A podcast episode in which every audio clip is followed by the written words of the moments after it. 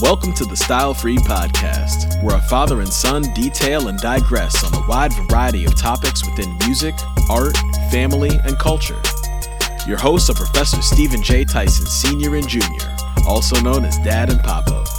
In today's episode, we explore the connections, message, and evolution of black male music groups and duos, including the Four Tops, Migos, and more. So my idea for us today was to surf Tidal Mm. and I came across this playlist, uh, the Ed Sullivan Show, some various performances that Tidal curated, and so I didn't know if there were any of these that interested you um, that we could like watch and then like discuss it all. So let's see here. Uh, and these are all off the Ed Sullivan show. Yeah, Hmm. Yeah, we can do reach out. I'll be there. Four tops. Four Tops, reach out. I'll be there. Yeah, let's do it. Yeah, yeah, yeah, that was great. I really liked the Four Tops songs. Like I, I had some of their records too. You know, as Mhm. younger, like Bernadette. Bernadette. yeah, yeah, that's a great song. Dude, And- the and- bass line in that The- one. there you go. The bass line is just bam, bam. Lean, diddle, doo, doo, doo. Yeah, yeah, that's right. That's right. That might have been uh, James Jamerson. Mhm. uh, who was doing that, who was also Marvin Gaye, What's Going On, played on those sessions. Mhm. They used to call him the, the, the claw because of the way that he used to hold his hand. but that was that was great. The things that stand out to me with that are the well, several things. The harmonies, the idea of harmonizing vocals. And by the way, it was it was not called Levi Stubbs and the Four Tops. It Mhm. was called the Four Tops. right. It was not David Ruffin and the Temptation Yeah. so that sense of unity. hmm Yes, Mhm. you had Levi, but sometimes others would take the lead, Yeah. right? In the case of the Four Tops, it was usually Levi Stubbs, you know. But in in the case of the Temptations, it might be Melvin Franklin. I'm sending you some roses. On- Yeah, uh, Blue. Blue is his nickname, right? yeah, Blue. Yeah, yeah, yeah. Then it'd be Eddie Kendricks, and then you know David, and then later on um, the other cat. But Four Tops. The other thing, okay, so it's the choreography was the other thing. The vocal harmonies, the choreography. There was a guy back in the in the Apollo days, you know, in in Harlem. There was a, a very popular dance duo, not the Nicholas brothers, but they were called Atkins and Coles. Mhm. Cholly Atkins and uh, Honi Coles, Mhm. Charles Honi Coles. And there's a great video of them doing this this beautiful, very low impact type of of of dance step, but it's it's at tap dances. They were tap dances, but actually beautiful. So he was hired by Motown, Cholly Atkins, Mhm. to do all of the choreography for the Motown folks. Right. And all of the movements told a story. Oh yeah, whenever they're saying like, look over your shoulder, and You then know, you know, Uh-huh. You know, I mean, every gesture supported the story, Mhm. the lyric. Mhm. So it all kind of tied in together. And again, the, the, the suits, you know, the single button jackets, the silk Yeah. ties, the long uh, sleeves, you know, or the shortened, you know, so that you see the sleeves showing with the cufflinks, you know, that yeah, kind yeah, and they had the they had the brown loafers. Yeah. It, it was uh October sixteenth, nineteen sixty six. Was that? It was 66. Yeah, I was thinking it was 66. Because Mm. that's, I think, when they flipped over the color uh, around 65, 66. Because Oh, on when the Ed James, Sullivan Show. 'cause James Brown on, on the Ed Sullivan show was, was in color. Hmm And uh, so I think that was 65, 66. Um, and so, yeah, I mean, that that was the style. You know, you had to look sharp and, and clean and and your moves had to be, you know, good. Now you can tell there's a little looseness in there. It wasn't like the Jackson Five, you know, a few years later, you know, Yeah. with it was almost precision. That that probably had to do with Joe Jackson, you know Right, right. you know, nobody could could could could could crack the whip at Motown harder than Joe Jackson could, Right. you know, with those sons. So anyway, but it still came off that they were in this together. They were Mhm. singing it together. They Mhm. were performing together, and they all supported the, the the lyric, the song. It's just that Levi happened to be out in front and doing it. And I like that that idea. You know, like I told you once, um, vocal harmonies to me to have that in music Mhm. is emblematic of the concept of people working together and coming together. You know, not just everybody out there for themselves and, you know, just you know, whatever. And, you know, it, it's, it, there's some the sense of purpose and, and, connection going on there. And I loved also in Levi Stubbs' singing. I always loved the earnestness. Mm-hmm, mm-hmm, yeah. It was, it was, it's heartfelt. It, it almost cracks in certain places. You know, he, he almost strains to get the emotion, the expression out while still doing the movements and all that. And he's got his process and, and all of that. yeah. But, but st- he was the only one in the group, I think, that had, that still had the process by that time. Mm-hmm. People mm-hmm. starting to switch back. You know, the temptation started getting out of that. Yeah. And uh, so, yeah, I uh, it's one of my favorite groups. Yeah. Nice. Now, now let me ask you this: as somebody who's a you know stage performer, but you know essentially a, a solo stage performer mm-hmm. and uh, media, what's your impression when you look at you know groups from Motown or when you see them on the stage, and what does that mean to you musically, or also in terms of movement or telling a story, or because you you do tell a story, you do you know it's it's this whether it's degrees or this and that what what role does does stage performance, choreography, and movement play uh, for you? And and what do you think when you see groups like this? So for me, I definitely try to, with as many subtle gestures as possible, continue to push the narrative of the story. Um, mm. with different hand movements, uh, especially being an MC. Well, one hand is always on the microphone, mm. typically, mm. unless there's a stand um, for a certain song or two. But or if it's a um, video, you know, yeah, you, yeah. or a video where there's no mic again yeah. a lot of the time and so yeah so my so my hand movements try to either convey the energy or the content of the song in some subtle way but mm-hmm. i don't want to mm-hmm. overdo it but i think whenever it comes to like the larger uh, aspect of like choreography you don't often see that much anymore in in rap or in hip hop choreography outside of breaking um, you, you, don't see, you know, rap artists, you know, incorporating choreography like you did in the early '90s with MC Hammer or folks who were imitating Hammer like Vanilla Ice and stuff like that. Or, or, or um, you know, Big Daddy Kane. Big Daddy Kane was killing it, yeah. Or Kid and Play. Heavy, um, Heavy D. Heavy D. Yeah. yeah. So all the choreography was a, a, central part for a while within mm. hip hop, and it felt like recently that, that that's less so. You have artists now like Offset has done some choreography within his performances. Kendrick mm. Lamar has some more theatric choreography uh, and theatric production, you know, in in his performances.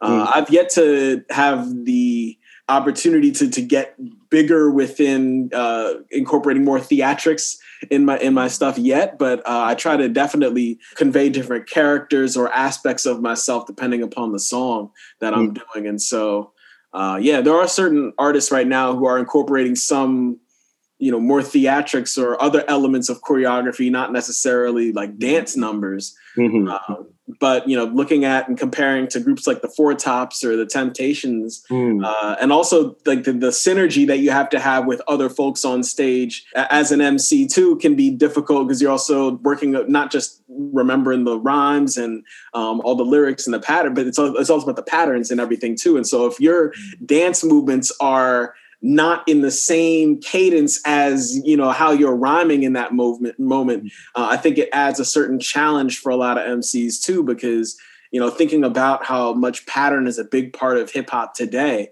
less mm-hmm. so about the lyrics and less so about the message and it's more about the patterns and the melodies that you're rapping with uh, okay. you know i can see how there's definitely a greater opportunity for choreography to come back mm-hmm. but it's yet to showcase itself a bit more like it did back in the early 90s.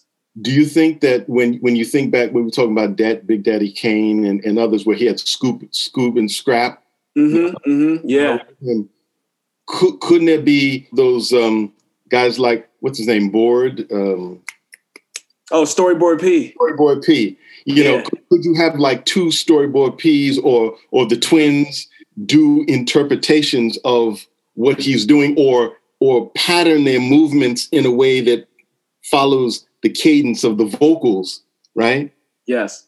And it's excellent that you bring that up too, because that's something that I'm in the process of doing right now for my video BLM, mm. where I have other dancers and other black folks just in the video and mm. being themselves, naturally themselves, but dancing to my so a lot of the song doesn't have a beat to it until towards the end of the song and so they're essentially dancing to the cadence Oh. rhythm of my lyrics Right. getting up into to, towards the end of the song and everything so Oh, okay. Sort of like um like in the in the Baptist church when they have those um praise dan- praise dancers so to speak yeah kinda, yeah, yeah. yeah definitely tapping into a lot of the spirituality and our spirit just as you know black folk in america but then also those who've lost their lives to the hands of police officers or white supremacists or Mhm. uh, anybody who's just you know you know not not trying to treat us right so Yeah, you know, and and just one last point on the the I one thing I, I think I mentioned to you years ago when you're talking about vocal harmonies.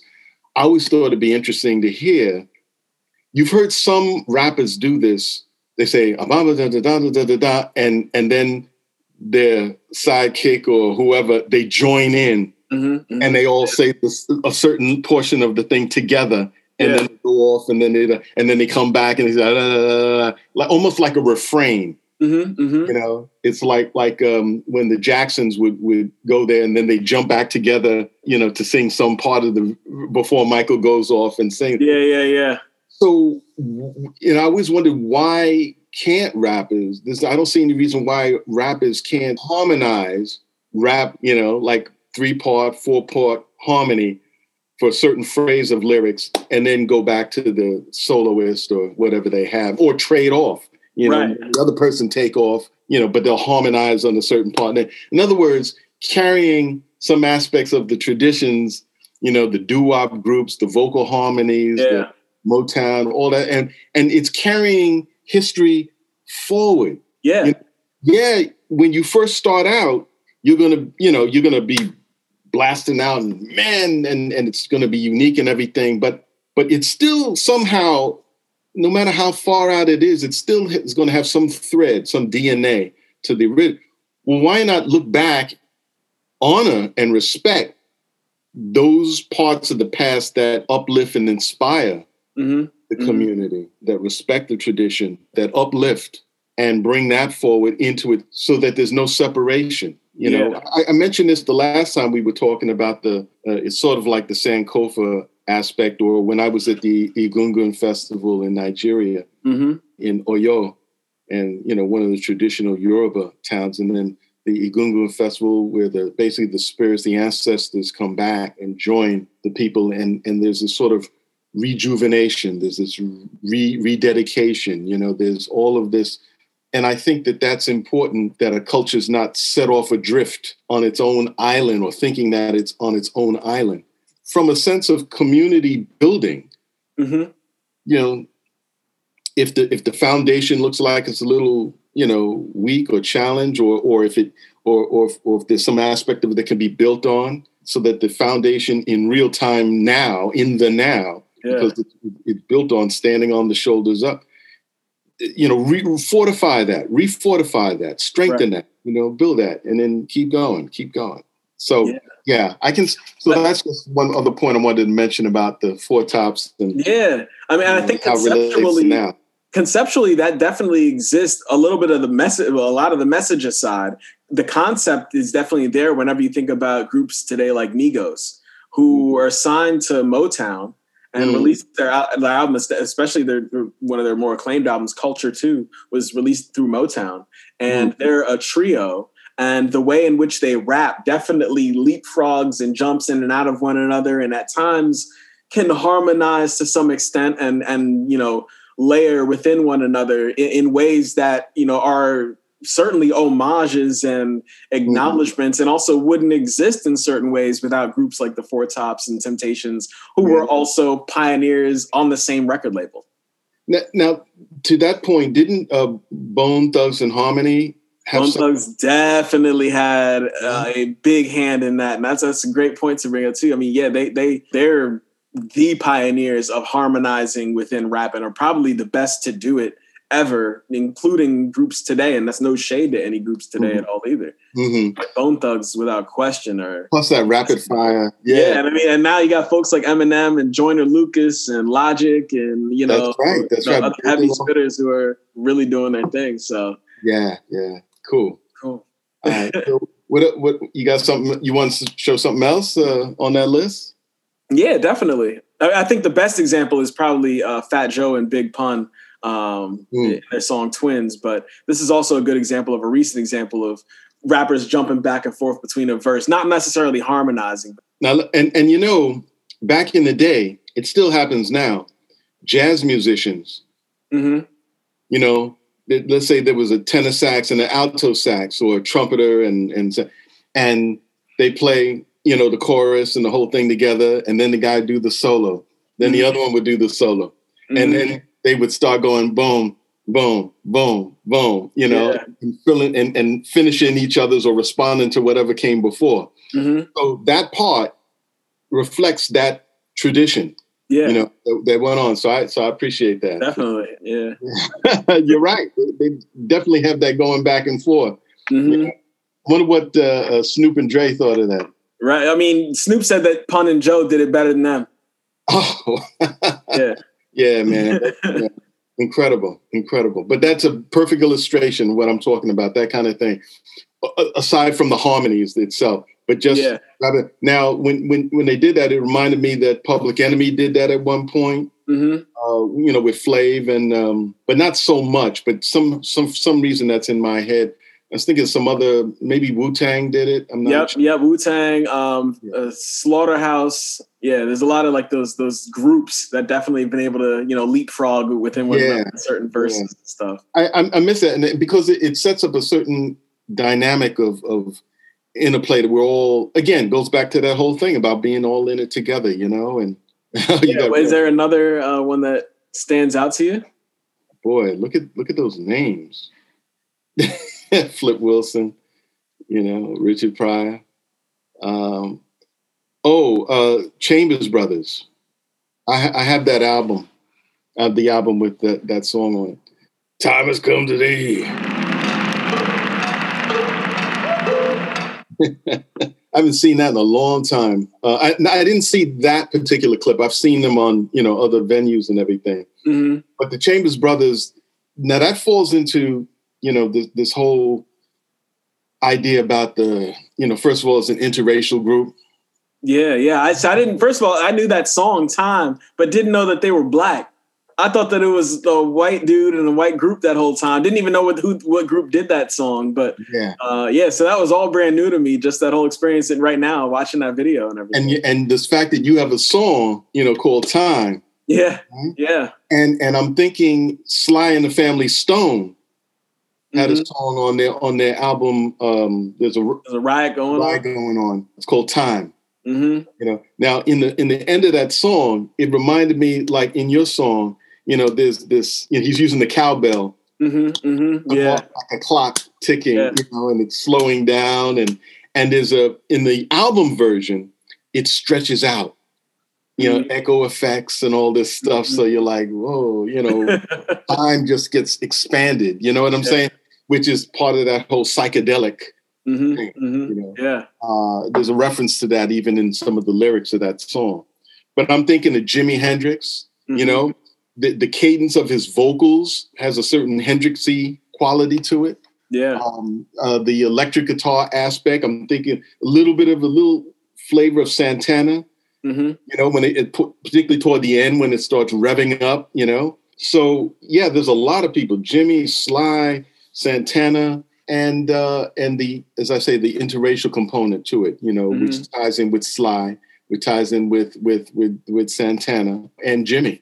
You know, Yeah, So it was it- interesting too how like the, the camera person kept the camera on the white drummer a lot of the time, a lot more than the lead singer at times. I was like, man, like, Like, and like you didn't get to see the lead guitarist. Yeah, No. right, right. no, no. I listen, but I'll tell you what. Um, the only thing that made Sly stand out is that they had a, a woman mm, in the band. hmm two women in fact so you know that's that's when and then and then prince being inspired by that he took that on later yeah, yeah, on had various women and, and races and all types. yeah, Yeah. it wasn't until later on that that santana brought in um had uh, like Patrice Rushen Mhm. you know female keyboardist I didn't know that Patrice Rushen was a keyboardist for Santana. Patrice Rushen, the singer. forget me nots Yeah, Uh, Forget yeah, she was Santana's keyboardist. she played keyboards for santana Yeah, oh, crazy. I didn't know that. Yeah, no, she well, Chester Thompson did it. Then there was, I think, Gregg Rolie, who was a, a vocalist. I think he did it for a period of time. Mm-hmm. Uh, there were some other people there, but in live performances, she's performed with Santana. Wow, that's cool. Yeah, yeah. And then, of course, you know, you you link her and that song to Will Smith. Right, right, right. With the Men in Black song. so that, again, we're talking about these DNA strands. Mm-hmm. But the mm-hmm. thing, just to round out, the thing that impressed me, you know, of course, was Sly and the Family Stone was not only interracial, but it also had women in it. Yeah. And and then later on, Prince had women in his band. Mm-hmm. Then you had uh, Miles Davis, you know, had a woman in his band, Marilyn Mazur, who was the percussionist in mm-hmm. his band in the late 80s. And then then it, it reverted back. But for a little window of time, you started seeing the presence of women with what had once been male bands, you know, more right. present. You could talk about lead singers like Grace Slick during this time with the Jefferson Airplane, mm-hmm, mm-hmm. later on Jefferson mm-hmm. Starship. But I'm talking about, you know, women who were band members. Now in jazz, that existed to a tiny, tiny extent. Yeah. You know, you had the Sweethearts of Rhythm was one of the the all female bands in the 1940s, black band you know, because everybody talks about, you know, the male bands and everything, but what about the women? Yeah. There was a time where some of the, uh, the, the men were going off to the war. And so there were more opportunities for women and women bands, you know, to start coming in. Mm-hmm. And uh, and there've been some even in the rock era. There's been some women bands that that have existed too. Uh, yeah. Uh, and I don't mean just the lead singer like Janis Joplin and right, right. It would be great to see. So that brings to mind now what do you think about the? I sent you a JPEG of Paula Perry, uh, yeah. talking about women in in the rap genre. Mm-hmm. You know, MC Lyte is is as you know my favorite of the female MCs. Um, there's a lot that I respect, you know, Queen Latifah and all of that, mm-hmm. but I don't know, it's just something about her. But can you think of a of a of a rap group where a woman has been part of the group? And I and I don't mean necessarily as the, the lead yeah. or rapper, but as part of the crew, or has it always so, been all women and all you know Salt-N-Pepa or right know, right right. As far as like functioning groups, I don't know of like like a Wu Tang Clan or a, a Slaughterhouse, mm-hmm. where every project was a collaborative group project, or mm-hmm. most projects were collaborative group projects. So, so maybe with like uh, some like Mia X, who so, like who was part of No Limit, or mm-hmm. Eve, who was part of Ruff Ryders. Mm. Um, or but in even Queen Latifah was part of um, you know a larger clique and collective. Mm. But I don't know as far as like those collectives having their discography you know, be of that collective. Like there's definitely been alignment with various cliques and crews and groups um, that women have been involved in, and you know, but yeah, so so like there, it's definitely in existence for sure. I just can't think of off the top of my head. I think um, maybe the group that did uh, White Tees, uh, like I think they had a woman in their group, mm-hmm. Um, mm-hmm. Crime Mob. I think had a woman in there. Yeah, yeah. Or I was thinking first, then then Lady of Rage came to my mind, but she's from from the South, but but she was with a group on the West Coast, right? With with the with um. Yeah, Lady of Rage came with, with like Dr. Dre and all them.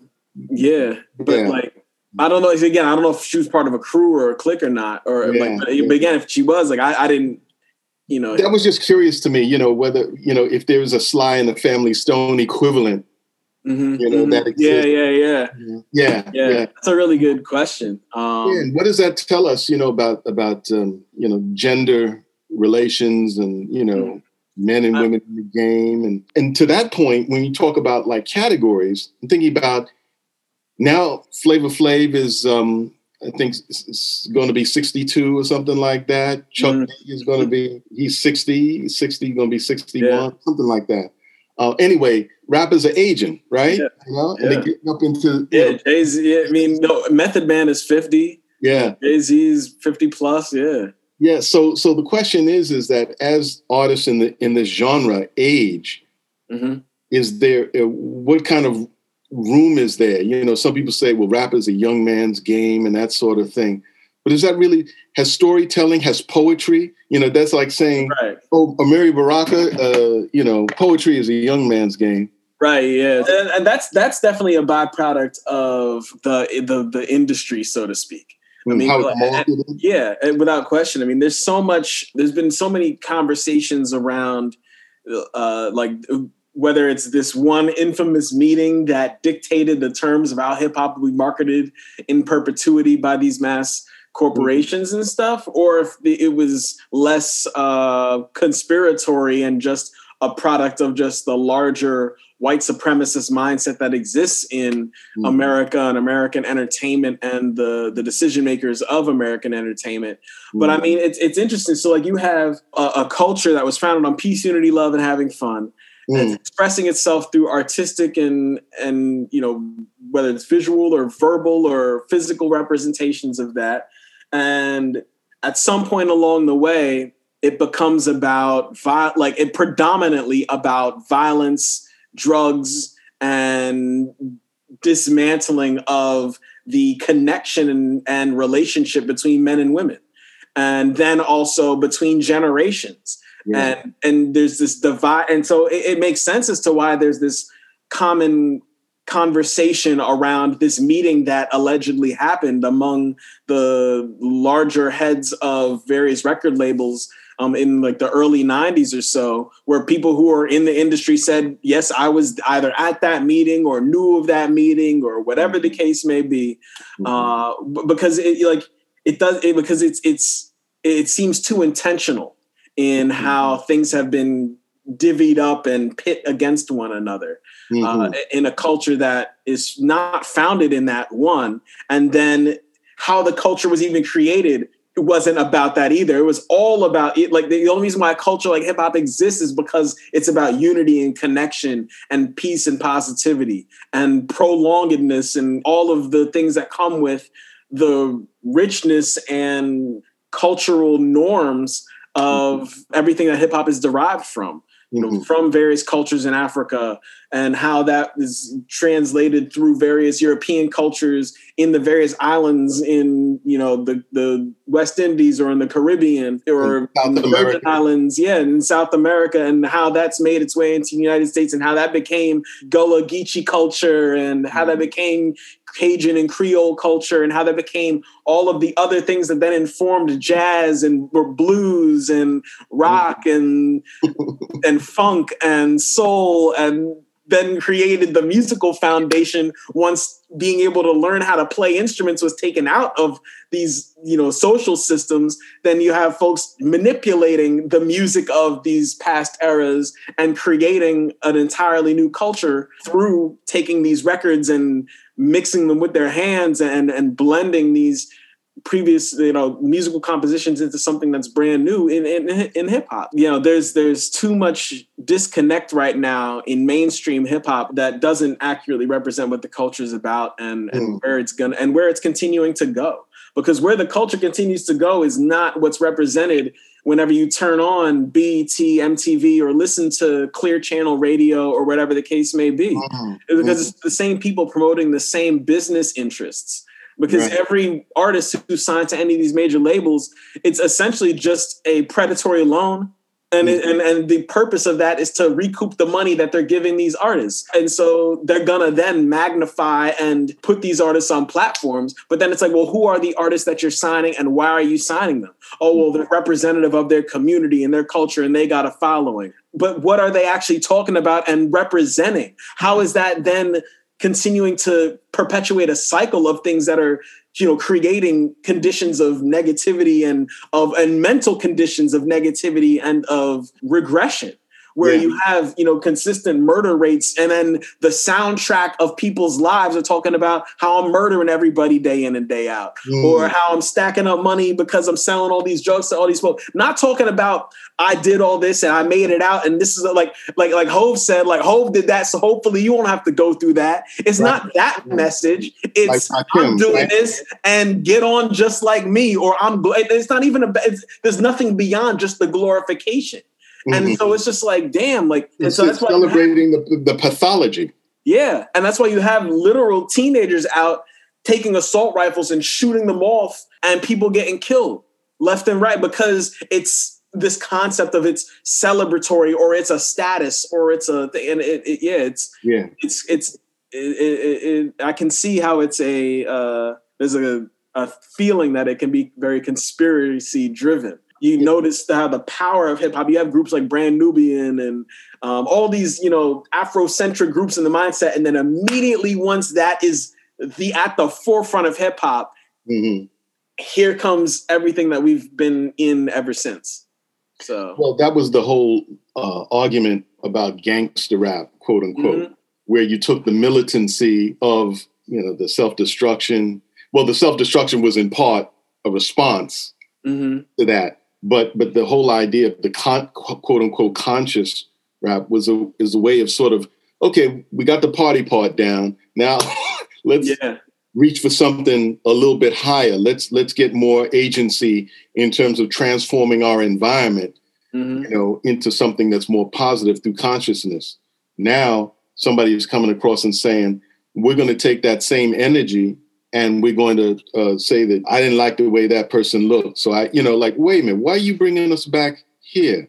Mm-hmm. We're trying to get out of that we're trying to deal with the conditions that cause mm-hmm. the development of this kind of mentality and self-hate and all of that stuff. Yeah. Come on, let's take this up higher. But so what are the forces then, the incentives that are being offered to mm-hmm. people? You want to get out? Just do this. Come on. Right, right. That way anyway, right?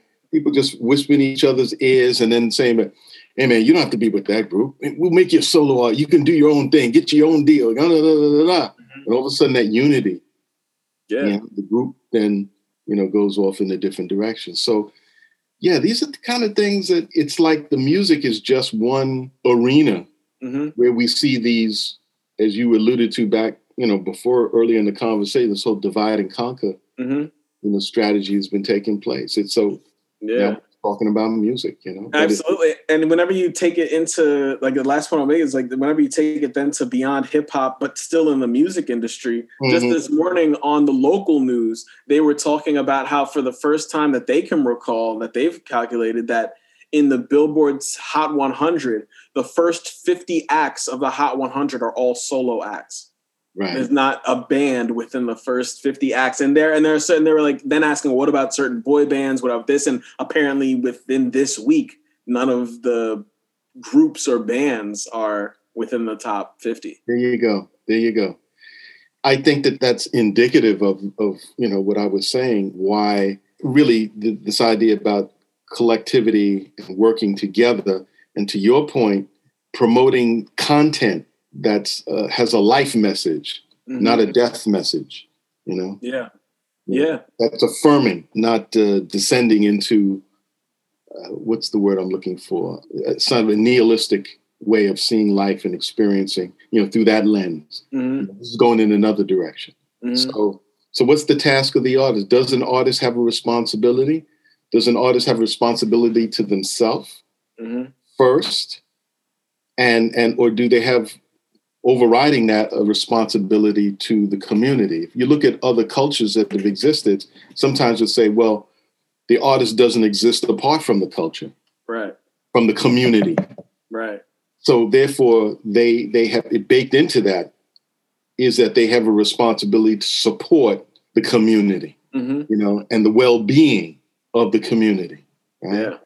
Now, if you if you subscribe to that that idea if you if you if you don't have a problem with that then you shouldn't have a problem with putting lyrics and ideas and concepts. I mean yes we're we're not one dimensional people so you know you're going to have you know lyrics about this and lyrics about that. But overall are the lyrics about feeding back into you know like garbage in garbage out? Is it mm-hmm. feeding back? What are you feeding? What are you in what are you giving? What are you selling on the corner to yeah. your community? You know, what are you putting in their veins? Yeah. Are you yeah. just another hustler who's just, you know, here, take a bag here, take a, you know, here, put some of this, try some of that. Right. And yeah. Some some have used the terms like packets and stuff. I think mm-hmm. that was in the back in the 90s, you know, during the crack. Yeah, era. yeah, yeah. Yeah, uh, people definitely so, refer and, and, analogize their music to like selling crack or selling drugs yeah, and stuff like that. Yeah, yeah still to this day, very much yeah. so. Wow.